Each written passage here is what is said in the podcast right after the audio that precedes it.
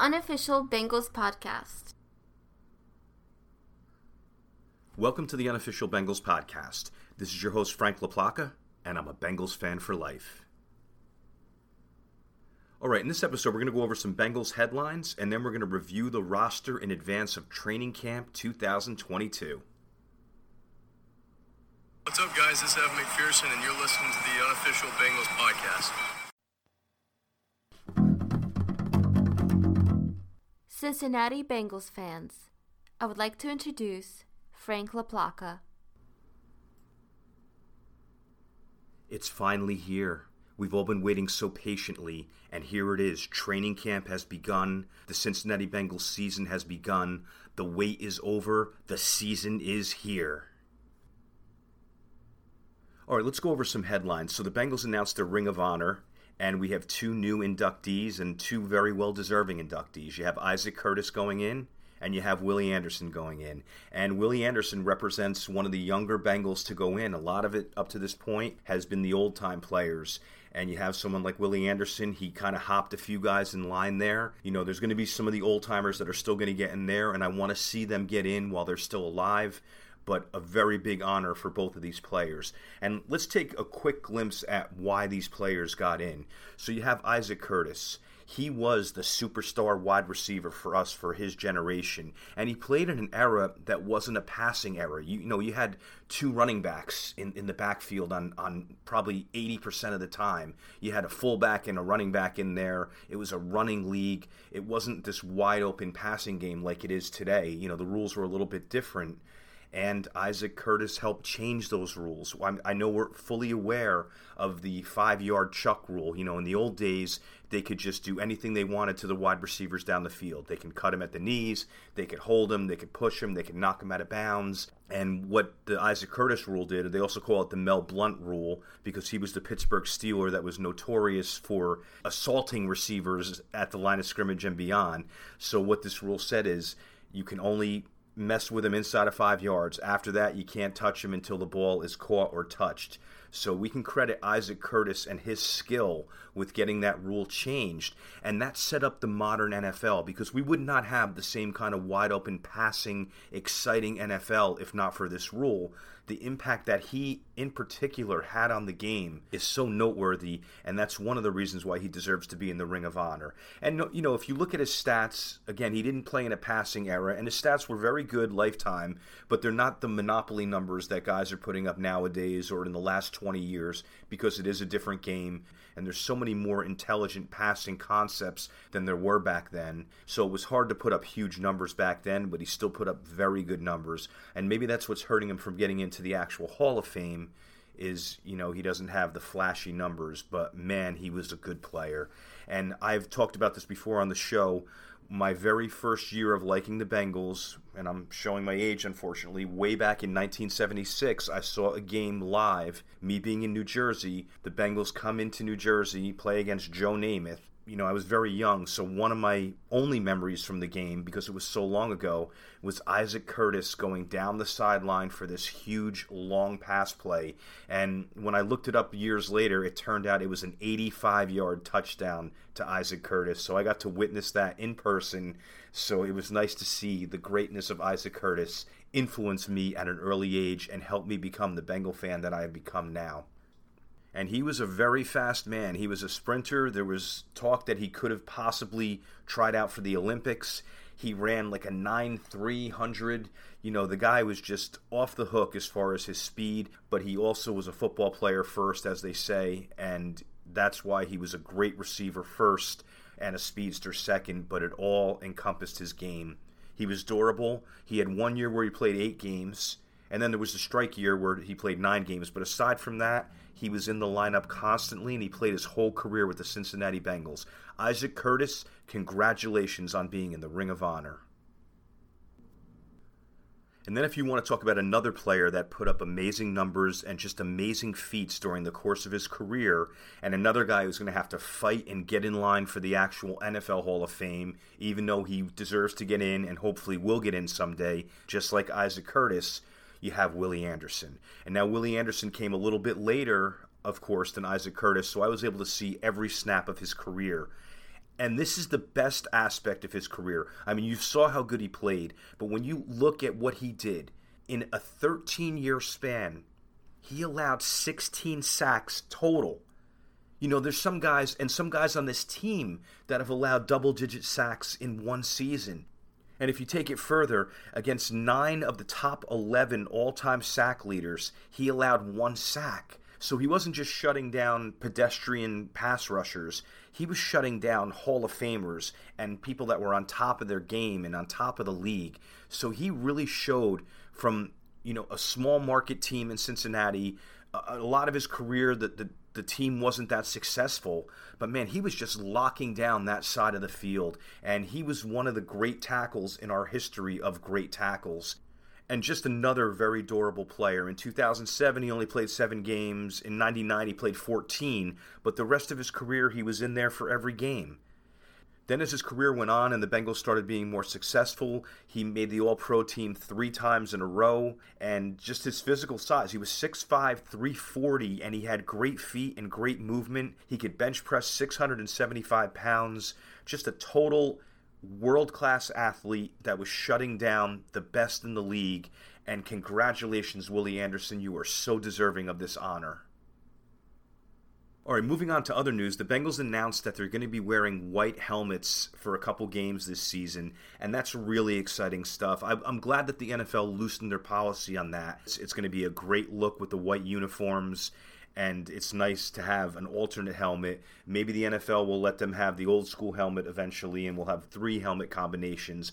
The new uniform look is incredible. The traditional striped Cincinnati Bengal helmet is just, every time I see it, I just get a charge in me.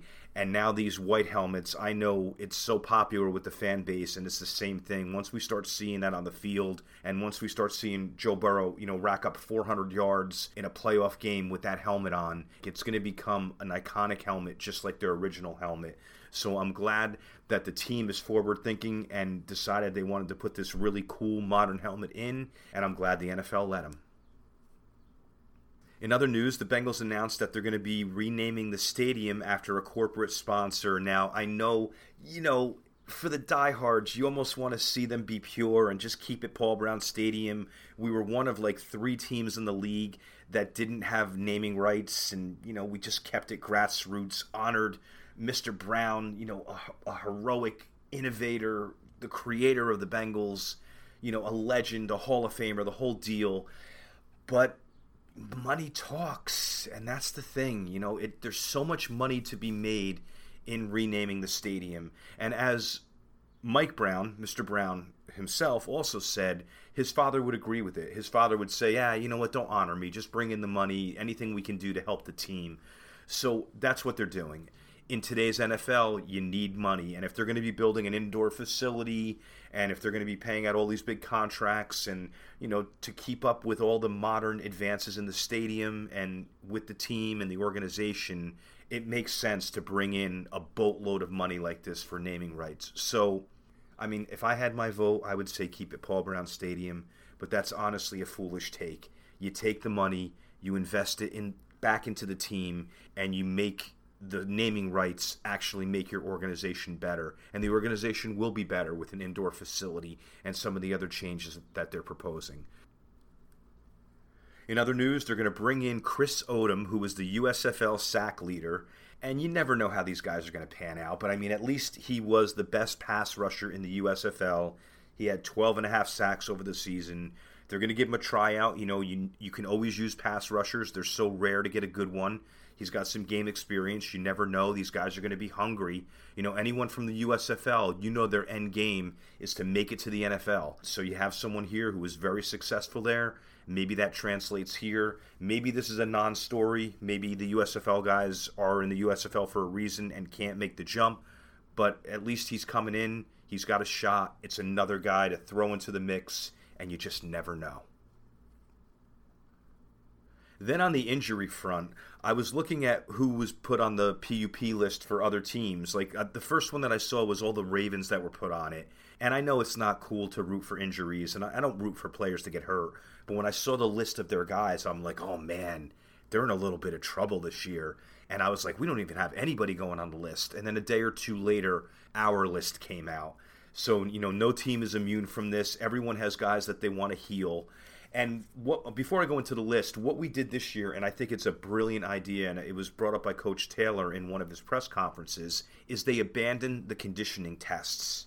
And the conditioning tests are a, a, rigorous workout to show what kind of shape you're in before training camp starts. And historically, you would see a couple guys get injured doing that. You know, maybe they, they tweak a hamstring, a soft tissue injury, maybe something to a shoulder. You know, there's there's so many things that can happen. And really, what is it? It's just for the training staff to see how well you did your homework in the off season on your body. That's really what it is. It doesn't mean anything. You know, maybe they can use it. Well, we can't go this hard with this guy yet because he's at this level of conditioning. Whatever the old school way was, this is the new school way. You keep everybody healthy. All these guys are in shape. This is the new NFL. There's no there's no guys smoking cigarettes and you know selling insurance in the off season. These guys are working on their bodies 52 weeks a year for the most part. So I don't think it's a factor. I think everyone is going to come in ready to play. Very, very, very few guys need to come into training camp and play themselves into shape. So no conditioning tests, great idea. We'll know where everyone stands once training camp starts, and you know they're all going to be ready to play, especially coming off a Super Bowl. There's no one messing around right now, especially when you have the leadership that we have on this team. Really good teaching, motivating coaches, and then you have accountability to the captains. You know, someone like Joe Burrow.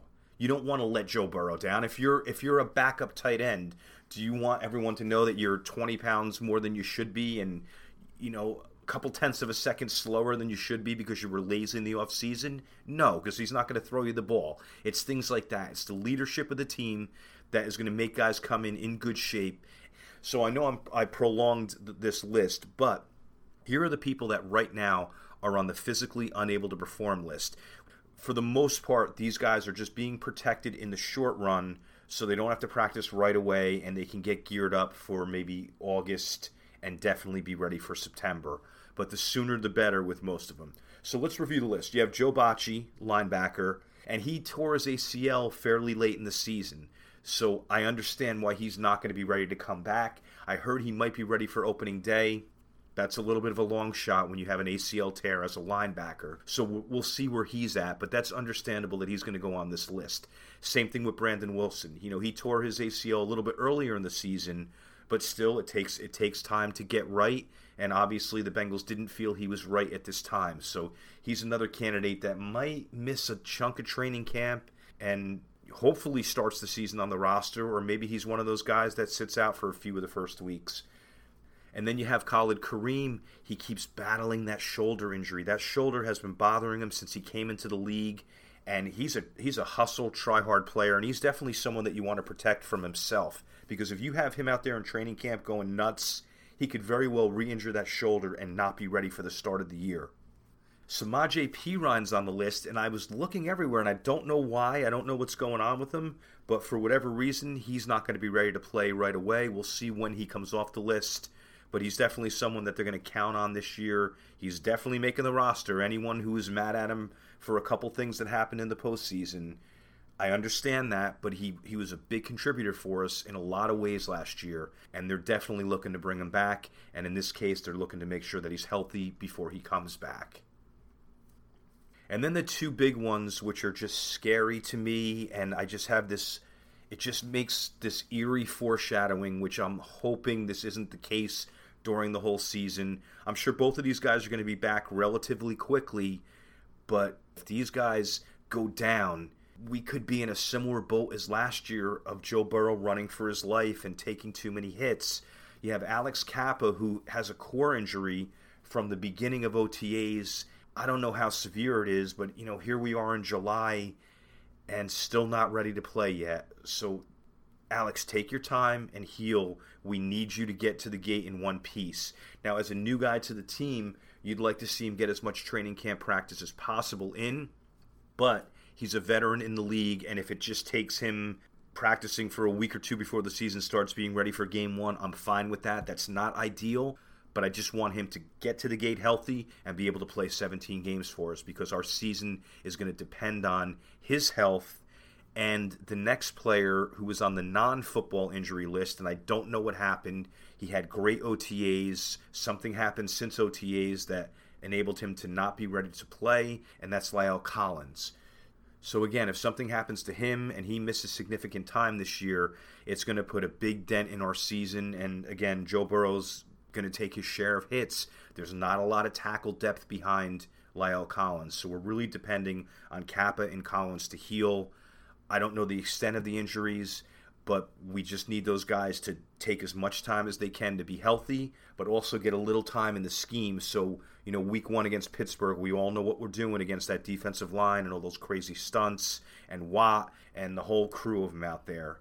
So, Cappa, Collins, take your time, get right, but please, please, please give me 17 games plus playoffs because if you do, we're going to go places.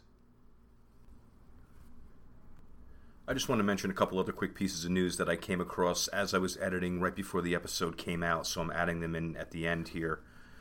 The Bengals signed three players to bring the roster up to 90 just in time for the start of training camp. The first one is Dominique Davis, who's a three tech, and you can't have enough of them right now, and he's coming from the USFL.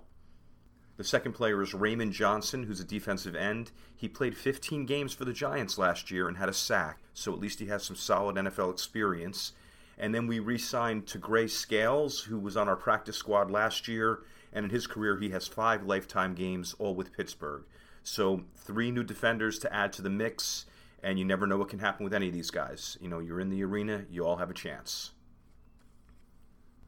I also wanted to announce that the Bengals have sold out of their season tickets for the first time in a long time. And that's a really good feeling. It's good for the organization to bring in that kind of money and it's a direct result from being a successful team and having gone to the Super Bowl and also having exciting players like Joe Burrow and Ja'Marr Chase and the rest of the crew. But you know, you headline with those two young players, you go to the Super Bowl, and now everybody wants to get a ticket to see this show. And lastly, I touched upon some of the things that Mr. Brown said in his press conference, but the one thing that I didn't touch upon earlier was he talked about Jessie Bates, and he said that he really did want to sign him. And they tried to get him on an extension, but he was honest. He said with Joe Burrow looming, and they want to be able to resign Higgins and resign Chase, and he threw Tyler Boyd into that mix. So he was very transparent about wanting to retain all three of those wide receivers, obviously Joe Burrow, and keep that chemistry together, even at the expense of losing a really good defensive player. So I admire the honesty there, and it's nice he was pulling no punches and just being real with everyone. So, you know, thank you, Mr. Brown. It's very much appreciated. All right, I just found out some breaking news which does not make me happy. I found out that Joe Burrow is getting an appendectomy, and it's probably an emergency. It probably just happened.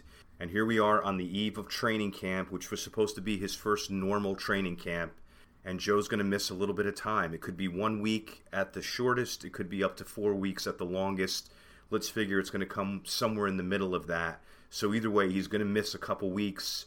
And even when he's back, you're going to want to take it slow with him for a while. So, where are we at? You know, we're late July. We're probably looking at the second or third week of August before he's back to normal again. And it's just a shame he just can't get a break. It doesn't affect his play. We see it. He's a great player. As a rookie, had no training camp. Second season, rehabbing his knee the whole year, didn't feel right until midway through the season. And here we were all celebrating a normal training camp for Joe Burrow, and he gets the bad news of appendicitis and an emergency procedure. I'm just really down about this. It's, you know, it's going to. I don't know what to say. I mean, he has the chemistry with Chase and Boyd and Higgins, and so that's really not going to be an issue. He's been throwing with those guys. He's been working hard. It's it's it, there's going to be no drop off in his game, but it's just psychologically just another hurdle, an unnecessary hurdle. It's just this is not a positive. I'm not saying it's a it's by any stretch it's a season crusher or anything like that. We're going to bounce back. We're going to be fine.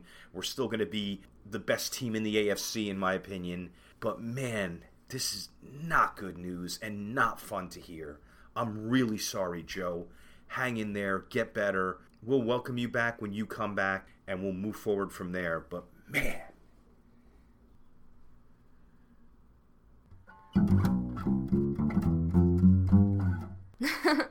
Roster analysis. All right, so watching Cincinnati Bengals game is my absolute favorite thing to do in the world. And then next to that, regarding the Bengals, my other favorite thing is analyzing the roster. I just love doing it. There's sometimes when there's not a lot of Bengal news, and I may sound like really nutty here, but I'll actually just go over the roster on my phone. I'll go on Bengals.com and I'll just look at the roster and be thinking about, all right, there's these guys at this position. Oh, this is this guy's height and weight. Oh, there, you know, it's these five guys. Who's going to make it? Who's not? It's all that stuff. So I really enjoy analyzing the roster. So that's what I'm going to do now for the start of training camp because we talked about all the other aspects, we talked about all the other news. Now let's talk about the players. And in this analysis, I'm not going to say, all right, we're keeping nine offensive linemen. These are the nine guys, and you know this guy's this guy's going to make it. This guy's not going to make it in practice squad. It's not about that. It's too early for that. Anyone who does that now is jumping the gun. Yeah, is it exciting? Yes. Would I would I like to run down the list and give my predictions on that? Yes, that would be fun to do. But it, it doesn't make sense. They haven't even practiced yet. You don't know who's going to be hurt. You don't know who's going to be a surprise. There's there's so much that goes into it. It's unfair to the players and to yourself to try to predict the final roster before they even take a training camp snap. So the whole point of this is I just want to run down the players and just give a little prognosis on who's who, how they can contribute and what's what. So let's go position by position, and I'm not going to make this a novel. I'm just going to try to burn through the list with a few comments about a few players. So we go to quarterback. Joe Burrow, period, right? That's all I have to say. Brandon Allen, he's going to be the backup, and hopefully he keeps developing. He's Joe Burrow's confidant. Again, more of a coach than a player at this point you know, if he has to get in there, hopefully he has a game like he had against Deshaun Watson years ago and not a game like he had against the Browns this year. Not trying to diss on him. For some reason, I'm still a little upset at that performance. But Brandon Allen is the backup. He comes in at a low price. And Brandon, get as much training camp work as you can in. Hopefully, you won't have to sniff the field unless it's the victory kneel down when Joe has already been sitting out for a whole half because we're up 33 points on the Ravens. And then you have Jake Browning. And they must like Browning because they didn't bring in anyone to compete with him. All right, moving on to running backs. We're expecting a big season out of Joe Mixon. Now, carrying the ball as much as he does and as physically as he runs. You know, there's sometimes where Joe looks for contact where he may might not have to just to make a statement. And I, man, come on, you love those statement runs. I, I, can't get enough of them. But for the length of your career, they start adding up if you if you do that too much. So what I'm really hoping for is a healthy Joe Mixon. We got that last year, and we saw the results. One of the top players in the league. Definitely worthy of a Pro Bowl, and hopefully this year is the same thing because if he stays healthy through 17 games and beyond, that's a major weapon that teams are going to have to deal with because they're going to be so worried about Burrow and then you have a guy almost as dangerous in the backfield doing very dangerous things. So I'm expecting a huge year out of Joe Mixon. Joe, please stay healthy. Just be please make your statement runs when necessary, but also use some caution when necessary too. You're definitely not a coward if you hop out of bounds here and there to live to fight another day because with you out of the lineup, the running back room isn't as strong, and we all know that. Then moving on to other players, Samaje Perine, we talked about a little bit earlier in the show. He's going to have his role. They love him on special teams. He's a good rotational back. Let's let's knock out the play in the playoffs where he tipped the ball and it was intercepted. Let's knock out the last play of the Super Bowl where he should have dove and didn't catch it. I understand those are two frustrating plays. Those are two of the plays that can kind of run you out of town. But if you think about, and maybe there's a couple other small things, but if you think about his body of work over the last year, two years, he's been a very solid player. He's, he's a good blocker. He runs through a brick wall every time you give him the ball. Lunch pail type of running back who I love to have as an alternate to Joe Mixon. And we're probably going to see Mixon in there more on third downs than last year. You know, last year was almost a formula to put in Perine. And then we kind of learned from the Super Bowl that it burned us, and you're probably going to see Mixon be more of a three down back, which will result in less time for Perine and that brings up third downs. You're going to see Chris Evans, the next running back who's going to be on the squad. He's probably going to get some more third downs because of his pass catching ability, because of his route running ability. There's been a lot of clamor to get him more involved in the offense. And I think, you know what? Maybe they didn't trust him as much as a blocker last year just because he's a rookie. Now, another year in the system, he develops his blocking a little bit more and he gets more touches. And with more touches comes more success. And then he becomes a household name in this offense, and big things happen for him as well.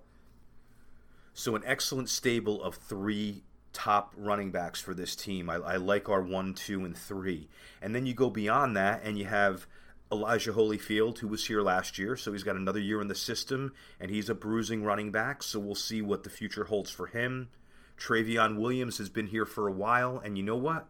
When he gets the opportunity, which is unfortunately for him in, in junk time, he's been good and you know they keep him around for a reason and i would love to see him get his opportunity it's just he's got three guys in front of him that are hard to beat out so you know i'm hoping that he's on the squad i'm hoping that he gets some opportunities this year to show what he can do not at the expense of another player getting injured but i just would like him to get a fair shake in his career but i want to see him in stripes still and then you move on to Shamari Jones, and he's a little bit of a Mixon type. You know, he's four five, decent speed, but he's got like that Joe Mixon size, and he has the agility too. So he's like he's someone that if everything goes sour on us this year, and I don't that's no disrespect to him, but he could be a guy that comes in and helps take some of those carries in a pinch.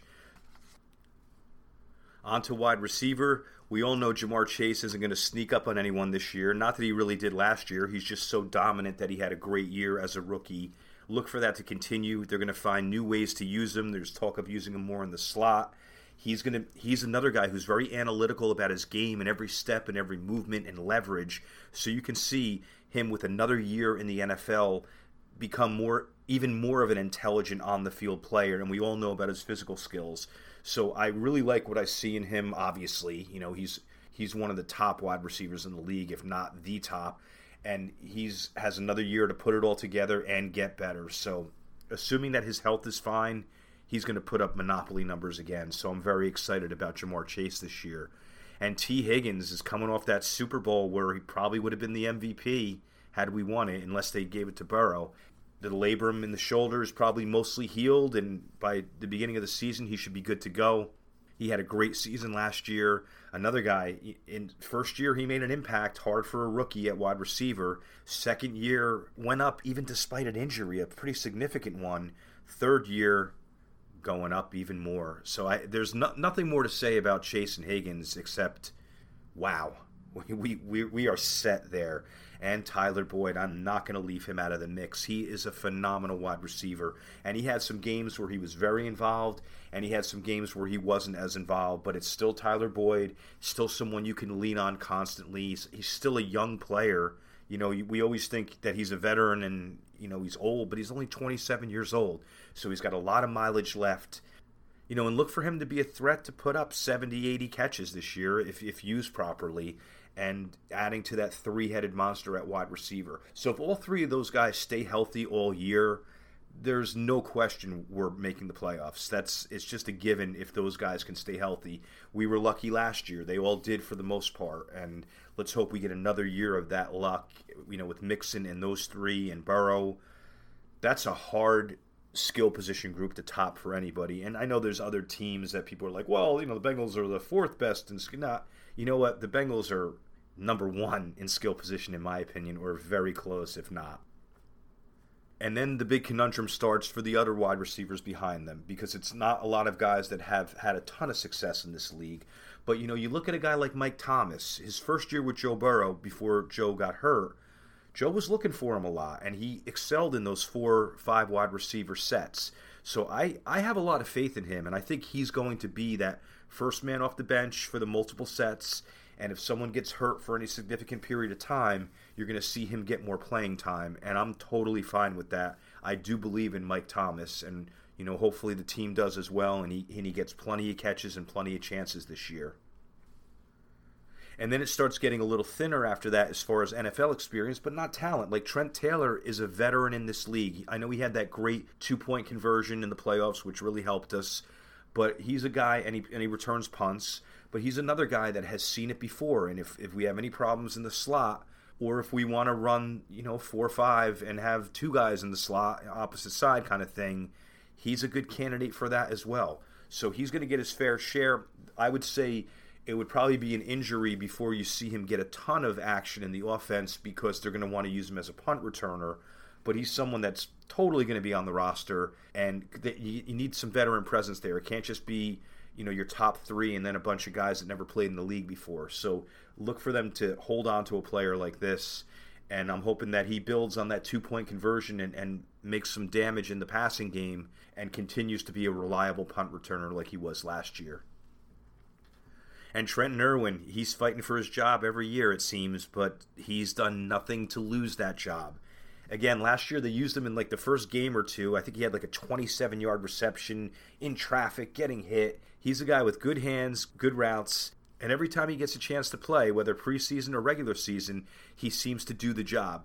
But he's someone that I really silently root for to get more action because he's such an underdog. You know, when he first came, they were like, who is this guy?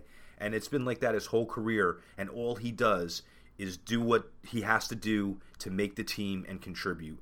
So I'm hoping that Trenton Irwin is in there in the five wide receiver sets. And I'm hoping he puts up a handful of touchdowns this year and people start taking notice that, wow, this guy can play.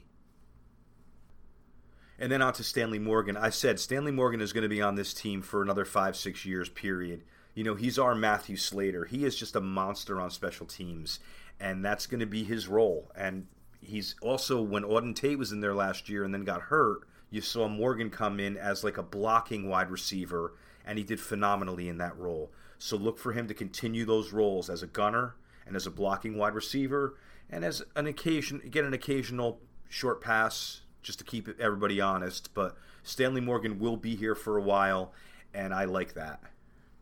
And then you have Pooka Williams. The Bengals aren't really sure what to do with him. Ideally, it would be nice if he could develop into that gadget guy where maybe he runs the ball, some jet sweeps, some returns, some slot work, getting him the ball in space kind of thing.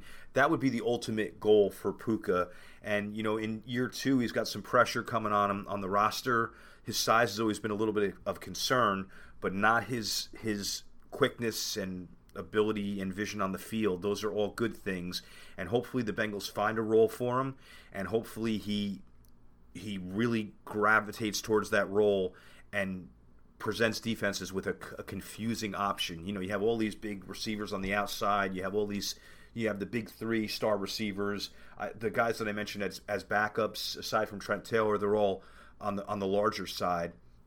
And then you got this guy who's quick, could get lost in the shuffle underneath, maybe do some damage. So that's Pooka Williams' chance is to be a gadget guy. It's hard to keep a roster spot open for a gadget guy, but if they develop a little package that he's very successful at, then you're going to see him make this team and do some really good things for us.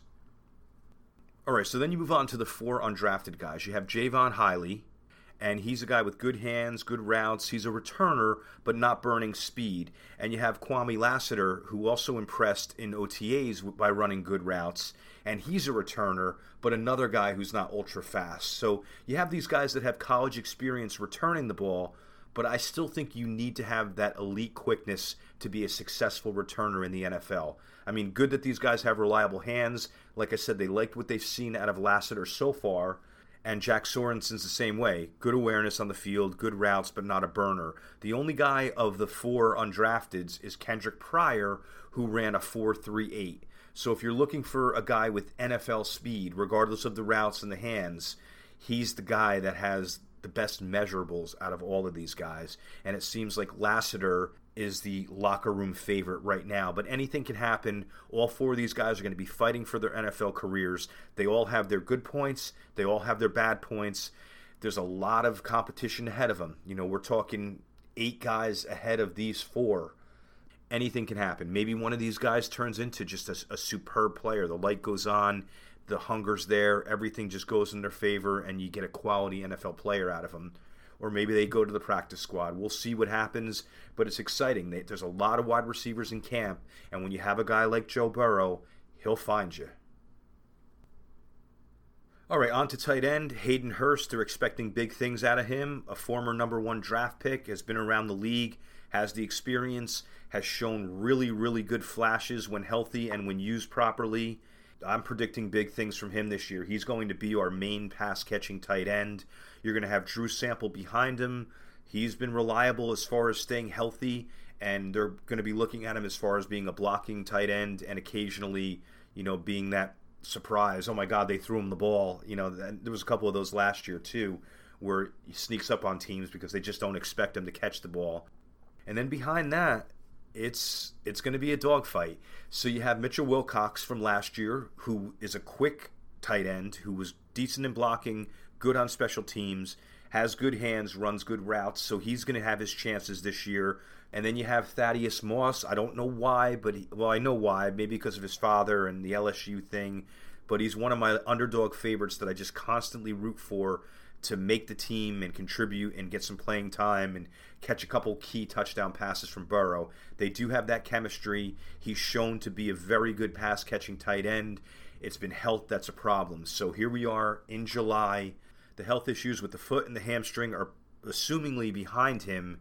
And now he's going to get a chance to really try to win that third tight end spot and find himself on the roster, contributing and catching passes from Joe Burrow. Then behind those guys, you have Scotty Washington, that wide receiver who was converted to a tight end and had the dedication to add 30 pounds to his frame to do so. And I'm hoping things pan out for him. That's a big commitment to say I'm going to switch positions. I'm going to transform my body. I'm going to get used to mixing it up with defensive ends and edge rushers. And I mean, I commend him, and he's another guy that I root for uh, based on all those things. So he's going to get a fair shake too. Again, that third, fourth tight end position is wide open. If any of these guys really want to just step up and take control of their destiny and their career, it's right there for them. So he's another guy who's got a shot, and I'm pulling for him as well. And then you got the new guys. You got Nick Eubanks brought over from Dallas. And from what I've read, again, I haven't seen him play. Let's be honest. He's a practice squatter or a third, fourth stringer for Dallas. I haven't seen his his career or his snaps, so it's unfair for me to speak on his ability. He's got good speed and he's a special teams guy, so maybe those are his contributions. And then you have Justin Rigg, who's a really big tight end at 6'6, 260, an undrafted guy. He's got good hands, but he's more of a blocking tight end, so he might be the insurance plan if something happens to Sample. So maybe a guy that hangs out on the practice squad you know, he's got a lot of guys in front of him to try to beat out, especially if they want a guy who's a pass catcher and you're more of a blocking tight end. You can't store too many of those guys on the roster. So we'll see what kind of niche he carves out for himself, and we'll see what the future holds for Justin Rigg.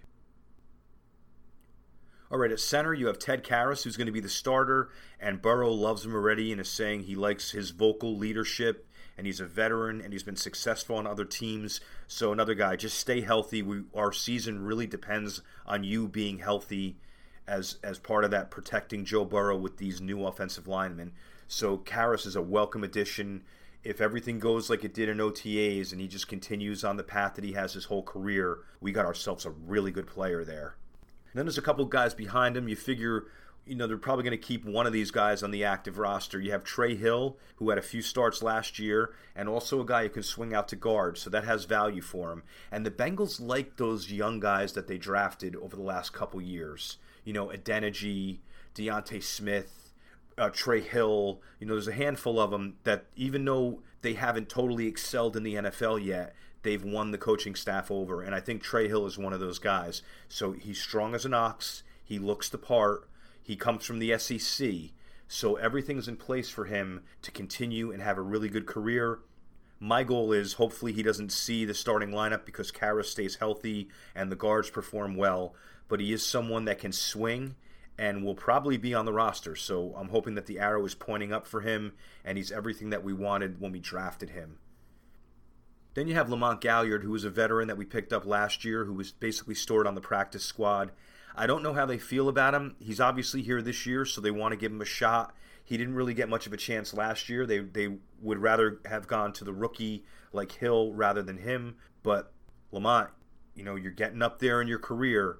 The time is now. If you want to continue, at least you want to continue on this Super Bowl bound team, you do everything you can. And what do I always say, right? you take care of your body, you study, you use your head on the field, you, you make your life football. And I know most of these guys do that, but you do control your own destiny. You're in the game right now. So take advantage of it and take your career into your own hands and become a dominant player for this offensive line. That's all I can tell you. That's the only advice I can give you right now. The cards are stacked against you, but you have a shot.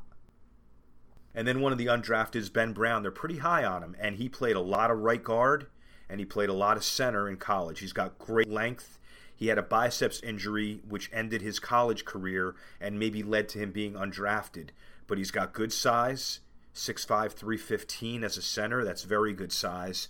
Another guy, we'll see what happens. A, a, young player, maybe maybe it was a biceps thing that made him slip so badly and not get drafted.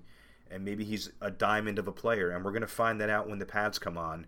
And best of luck to him as well.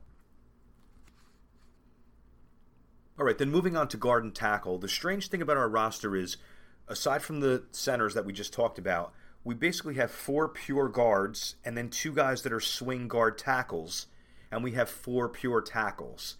So we're going to probably be depending on some of these swing guys to really win a roster spot because it doesn't seem like a, a, whole bunch of offensive linemen to choose from. It seems like most of these guys are going to make the squad, and let's run through them right now really quickly.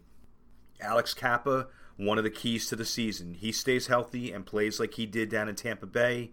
It's going to be monster for us this year great movement skills, excellent pedigree, blocking for Tom Brady, the whole deal. Very excited to have him aboard. Jackson Carman entering year two. I'm hoping that the maturity increases with another year in the league. He's obviously as strong as an ox. He's got the SEC pedigree, the whole deal. He's he's back on the left side. Maybe that'll help him. And we're counting on him. They're penciling him in as a starter right now. So it's a matter of Jackson, let the light come on and really focus. You're a second round draft pick. There's a lot expected out of you. You got to come in here and take it. We need you to perform well.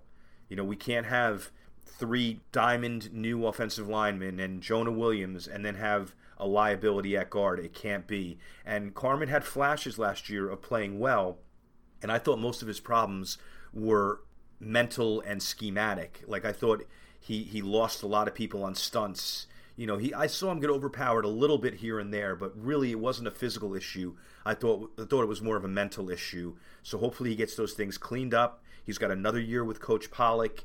Then you have Hakeem Adeniji, another guy who was a tackle converted to a guard, and the Bengals coaching staff likes him. Third year in the system, you know, he's been in their culture and they still keep him around. Had a rough time last year, let's not lie. Had a rough Super Bowl. I don't even want to talk about that.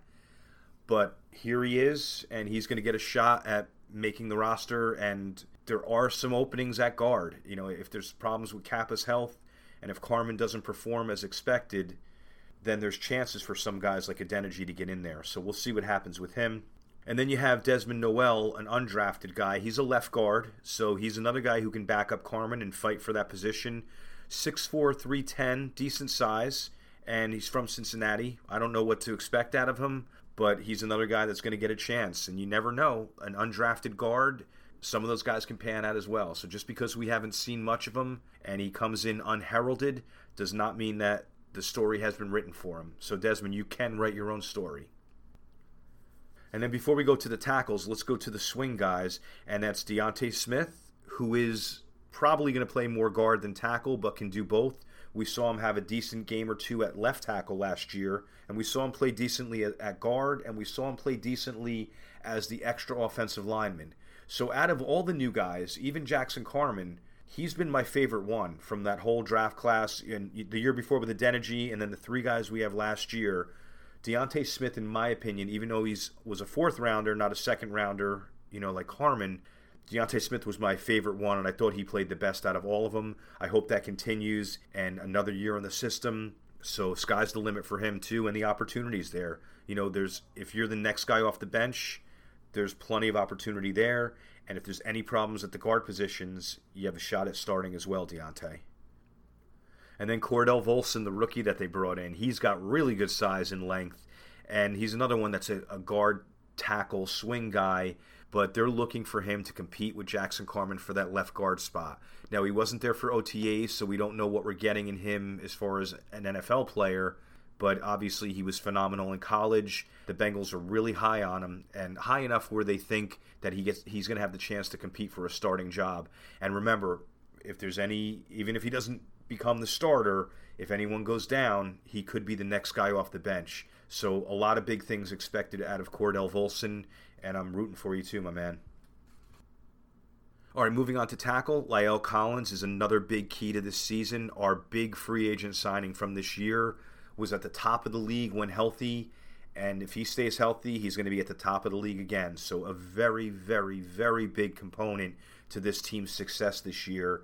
So, as soon as he's back in the lineup, let's hope he stays there for 17 plus games, and that will be a major component in this team's Super Bowl run. Jonah Williams on the other side, they picked up his options, so they like what they're seeing out of him. He's had some ups and downs in his career. He was one guy that they kept from last year. They replaced basically the whole offensive line, but they kept him. So Jonah, you know, like I said last year, Jonah, in the beginning of games, I thought you got a little overwhelmed at times, but then you settled down and played pretty well after that. If you can just continue and just go into games consistent from beginning to end, we shouldn't have many problems with you. And the light has gone on. That Raiders playoff game from last year was a big example. And I've said it multiple times. I don't mean to be redundant, but let's see that Jonah Williams. And if we do, sky's the limit for you as a player, and the sky's the limit for this team because you're the one protecting Joe Burrow's blind side. It doesn't matter that they have the new center and the two studs on the right side. If Joe is getting assaulted from his blind side, none of those guys are going to matter. So, Jonah, you are a major, major key to the success of this team.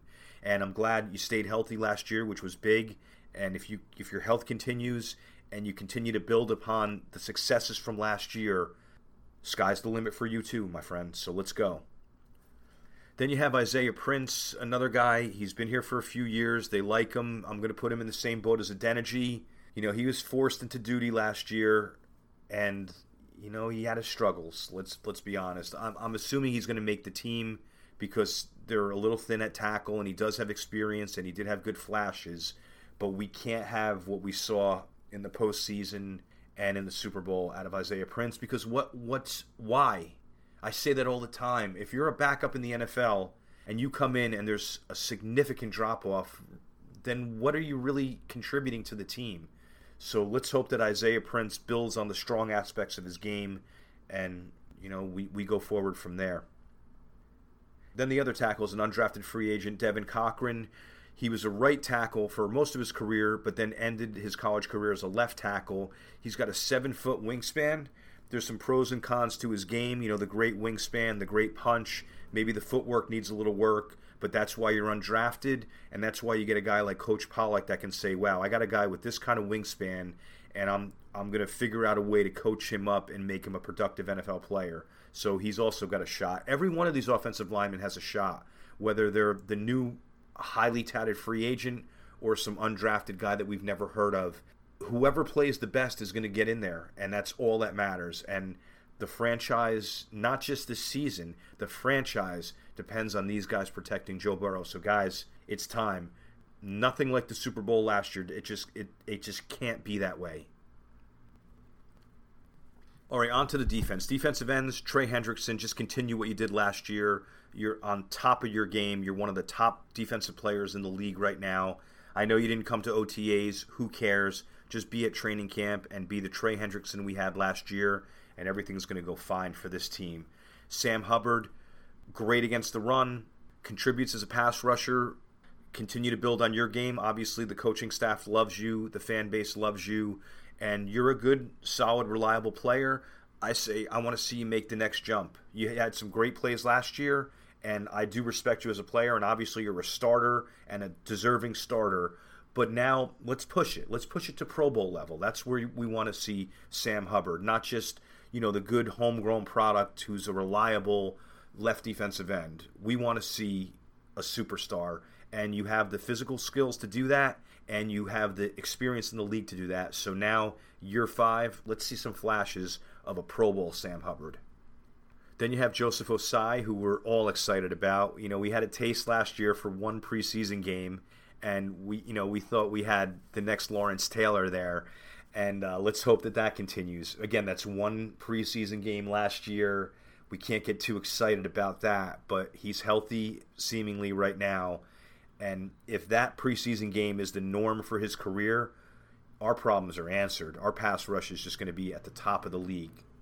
Cam Sample, a versatile defensive end, very good against the run, can move inside to defensive tackle, so he's going to carve his role with the team. He's got good size, good length.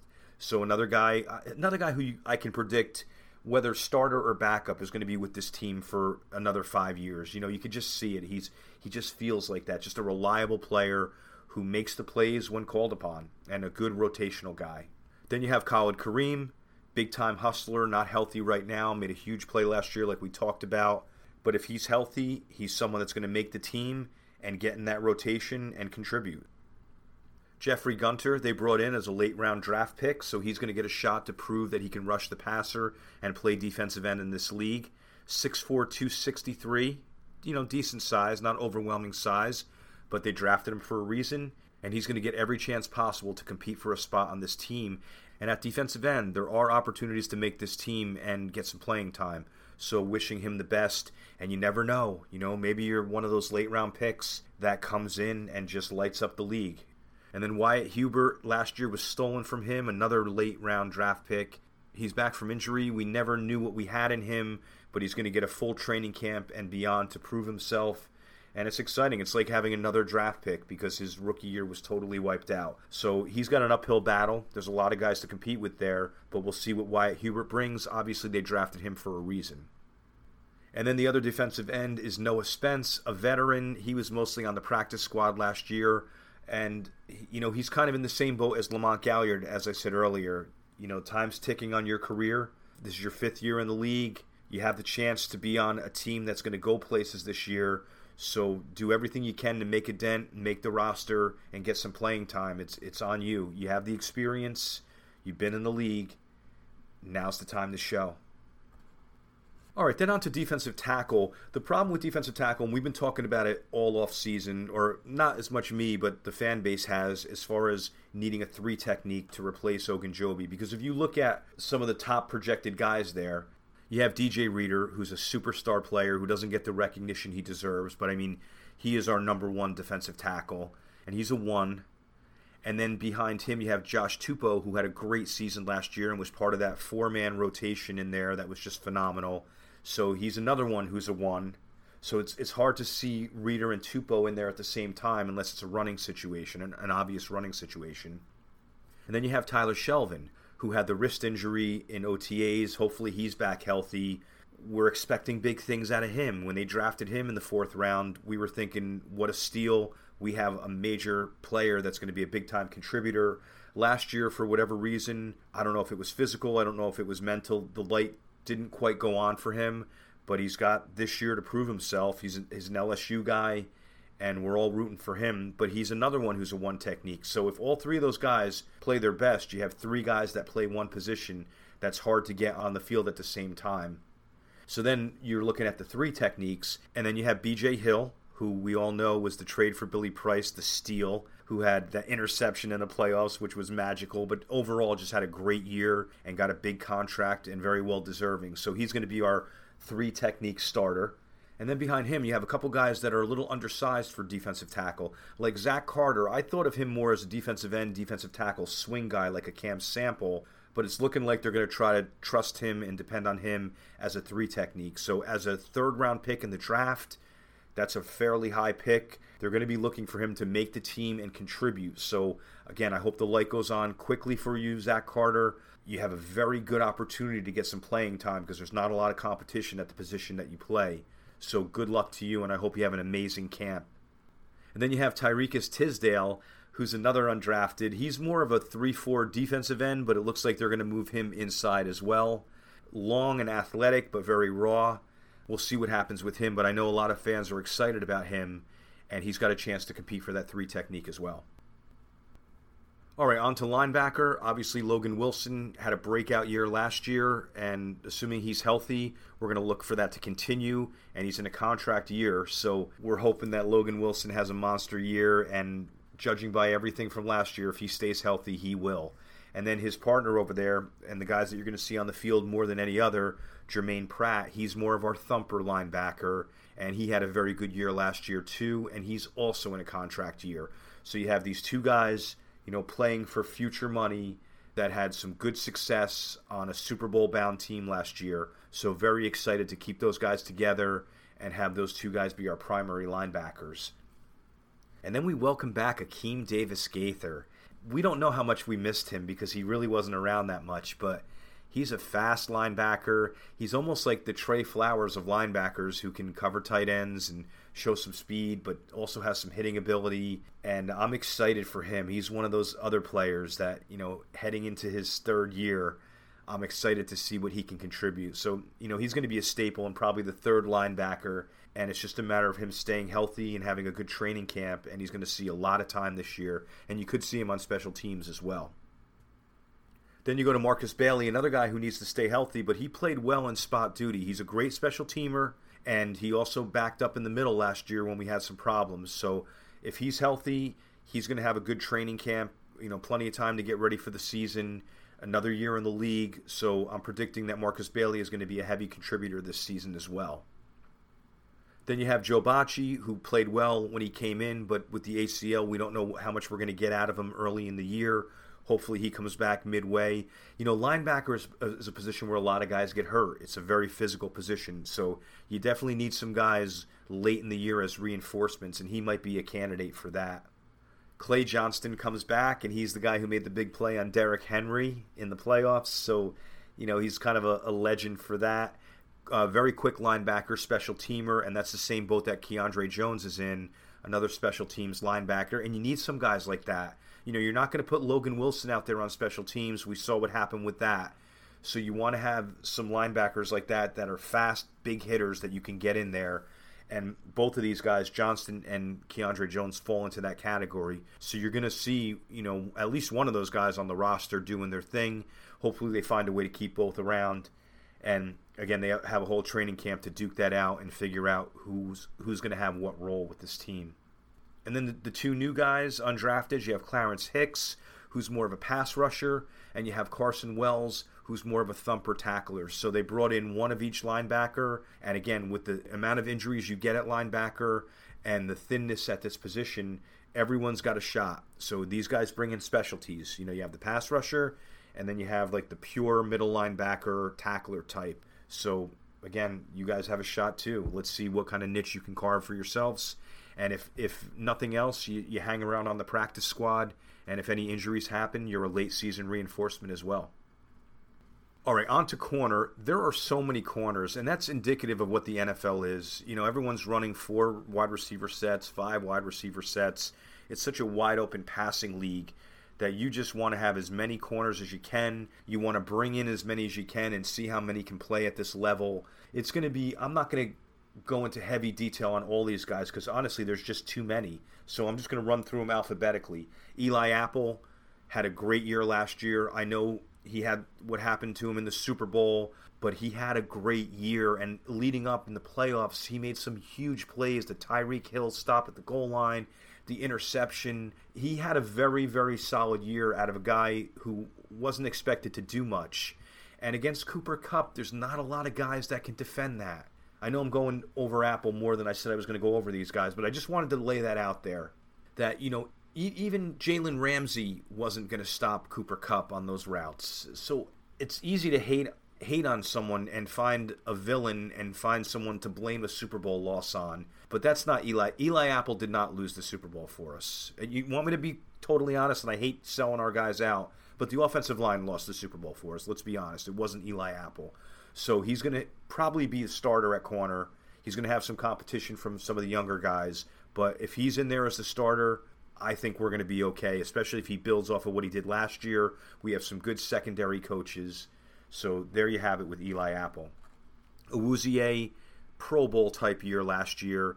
had some health issues because he's a hard hitter and always getting involved in the action. So we saw him go in and out of the lineup a little bit. But assuming he stays healthy, he's going to be a very good candidate for the Pro Bowl. And he, the light really went on for him. You know, he was a good player in Dallas, but it just seemed like what the the fifth year light went on for him last year, and he was one of the top corners in the league and a major reason why we went so far. Then you have John Brannon, who's a practice squatter. He's he's more of a zone player, outside guy, got the length. So he, you know, he's going to have a chance to get into that mix, and if he can show what he does, he'll find himself somewhere on the roster, whether it's active or practice squad. Jalen Davis, another guy who fought his way onto the roster late last year and is a good backup slot corner. And, you know, you can't just dismiss it as a guy that isn't a really big name. And, you know, we, ha- we have all these new guys that we drafted. Jalen Davis is expendable. I don't know. I, I think he's a good backup slot player. I mean, you have Dax Hill who can play that role, but if he's playing a lot of safety, you're going to need a pure backup slot corner. That's when Jalen Davis is. And if he continues the way he played last year, you're going to see him on that final 53 as well. Tre Flowers carved out the niche as that corner who covers tight ends and did a great job last year against your Kelce's and your Wallers. You know, very, very tough assignments for him, and he showed up. So he comes at a, at a discounted price, and you're going to see his involvement step up because if you remember, he became that tight end coverage guy a little bit later on in the year. Now he's got a full off season to prepare for that role. I'm expecting big things out of Tre Flowers, to be honest with you. You move on to Allan George. He's a 4 3 guy, slot guy who also plays outside and undrafted. We'll see what we have there. Mike Hilton, one of the best slot corners in the league. He's obviously going to be a perennial starter and hopefully a member of this team for years to come. Delonte Hood, a lot of guys are excited about him, undrafted, another 4-3-8 guy. So, you know, you bring in an Allan George at 4-3, a Delonte Hood at 4-3. You're bringing in some fast guys to compete. And speaking of 4-3 guys, you have Cameron Taylor Britt, who everyone is really excited about. And they're thinking that he's going to push Eli Apple for a starting spot. And let him. You know, let the best man win. Let them both be ready to start in this league because that's to our advantage. If, if those guys are equal, then that means we have four great corners, if you want to say Hilton, Awuzie, Apple, and now Taylor Britt. So we'll see what happens there. But second round pick, everyone's excited about this guy, including me. So let's see when the pads come on and training camp and preseason games start what we have in Cam, Cam Taylor Britt. But I'm very excited to see him play. Then you have Buki Radley Hiles. He's a slot guy too, but a 4 5 guy, so that might work against him. But he also plays a little bit of safety, that swing guy that we're, we're bringing in a lot of this year with your Dax Hill, Tycen Anderson, um, Cam Taylor Britt, Britt is kind of one of those guys, and Radley Hiles is also one of them. Fast enough to cover receivers, but tough enough to cover tight ends and tackle in the back end. So we'll see what kind of role he can carve out. And then you have Abu Daramy-Swaray who is a really good success story. He was from Sierra Leone. He played in the German league. There's talk of him. He was a, a restaurant host and he door dashed. So a real rags to riches story and someone that you're just rooting for to make this team. And you know, I read the one article on Bengals.com, and there's you just want to see this guy make it in some capacity. So we'll see. He's the type because of all the adversity that he faced in life. He's the type that might take it all these guys are going to take it seriously. Let's be real, but he might take it more seriously because he's seen the other side, and you know, not even a highly touted college player had to go over to Germany and just a lot of adversity in his life, and hopefully that prepares him to compete on the football field and make a dent on this team. So he's one of the guys that I'm silently rooting for as well. Then on to safety. There's a lot of safeties, and typically they're only going to keep four, maybe five and the fifth might be Dax Hill as a swing guy. So there's not a lot of room for everybody. Tycen Anderson, rookie. I told you from what I've seen of him, and I saw him in person, he's someone you don't want to mess with. So I'm I'm looking forward to seeing him as a special teamer and as a big hitter, and you know hopefully he doesn't hurt too many of his teammates in training camp. I'm very excited to see him hit the opposite color this year. Jessie Bates, Jessie, please come home. I'm, I'm not even going to talk about money or what you should do or me making your life decisions for you. Just please come home. We're going to make a Super Bowl. Just please. Vonn Bell, what am I going to say about Vonn Bell? A great year last year, been great since he came here, a leader. Trayvon Henderson, another guy that every year finds himself on the squad through working hard, through knowing the scheme. The coaching staff loves him. It's more of an uphill battle this year because they drafted a couple guys that play his position, but he's he's had the fight to make this team every year since he's been in the league, whether it be practice squad or not. So, and he had the interception last year, which which was fun. So, wishing him the best. You know, he's kind of one of our guys. Every year, you, you see Trayvon Henderson in number 41 in uniform somewhere. So, pulling for you, Trayvon. Good luck. Dax Hill, first round pick. Hopefully, if anything happens with Jessie Bates, he's going to be the man. And hopefully, if nothing happens with Jessie Bates, he's going to learn from Jessie and become the man. And just an, an outstanding athlete, confident. The mental game is not too big for him. So, very, very excited to see what Daxton Hill is to bring this year.